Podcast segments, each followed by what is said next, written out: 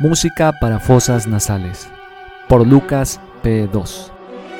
Se pueden usar gases que causan grandes inconvenientes y podrían propagar un terror vivo y, sin embargo, no dejan efectos permanentes serios en la mayoría de los afectados.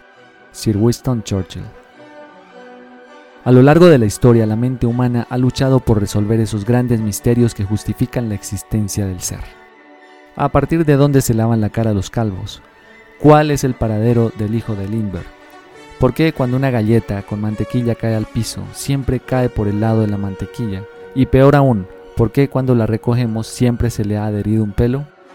Un océano de preguntas sin respuestas en el que naufragamos como polizones de nuestra propia ignorancia, formulando cada vez más y más preguntas. ¿Qué fue primero, el huevo o la gallina? ¿La gente se tira a los pedos o los pedos se tiran a la gente? Tratando de respuesta a esta última pregunta, pondremos el termómetro donde sabemos y mediremos nuestra capacidad de hablar mierda y hablar sobre mierda en la deposición que dejamos a continuación. Flatulencia, flato, ventosidad, pedo o peo son algunos de los alias con los que se le conoce a esos gases que se evacúan pasajeramente por el ano, generalmente acompañado de olor y un sonido característico que como político en campaña vaticinan el cagadón que nos corre pierna abajo. Para entretener a Don Quijote, Sancho le cuenta una historia de manera muy torpe. Como no osa alejarse, el escudero hace sus necesidades al lado de Don Quijote y explica un flato como señal de una nueva aventura. ¿Qué rumor es ese, Sancho? Alguna cosa nueva debe de ser. Este pequeño fragmento se extrae de la gran obra de la literatura universal, El Quijote de la Mancha. Mancha es lo que nos deja a su paso el pedo sorpresa, que viene con un desafortunado valor agregado, también conocido como pedo aguado.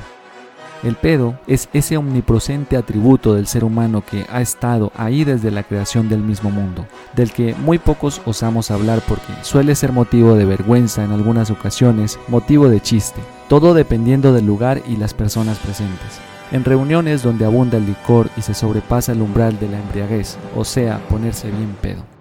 Algunos se divierten con los gases de otros, lo que incentiva el humor e inspira a otros a que también realicen sus propias descargas, generando así un ambiente desagradable pero jocoso. Por el contrario, otras personas víctimas del sonido y olor de los mismos podrían enojarse, lo que sería el detonante de un pedo aún mayor, condimentado con violencia física y verbal. Por ahí dicen, los pedos y los niños solo se los aguanta el dueño. No solo huele raro, también suena raro escuchar que existe una inconmensurable escritura que habla sobre los gases, que van desde la prevención y beneficios en el campo de la salud hasta tratados que clasifican los pedos según el sonido, olor y duración. Me permito citar un par de ejemplos. El ninja. Como un mercenario guerrero japonés, es silencioso pero letal. El filósofo llega al mundo con duda, su sonido vivo, claro y agudo se asemeja al de una trompeta.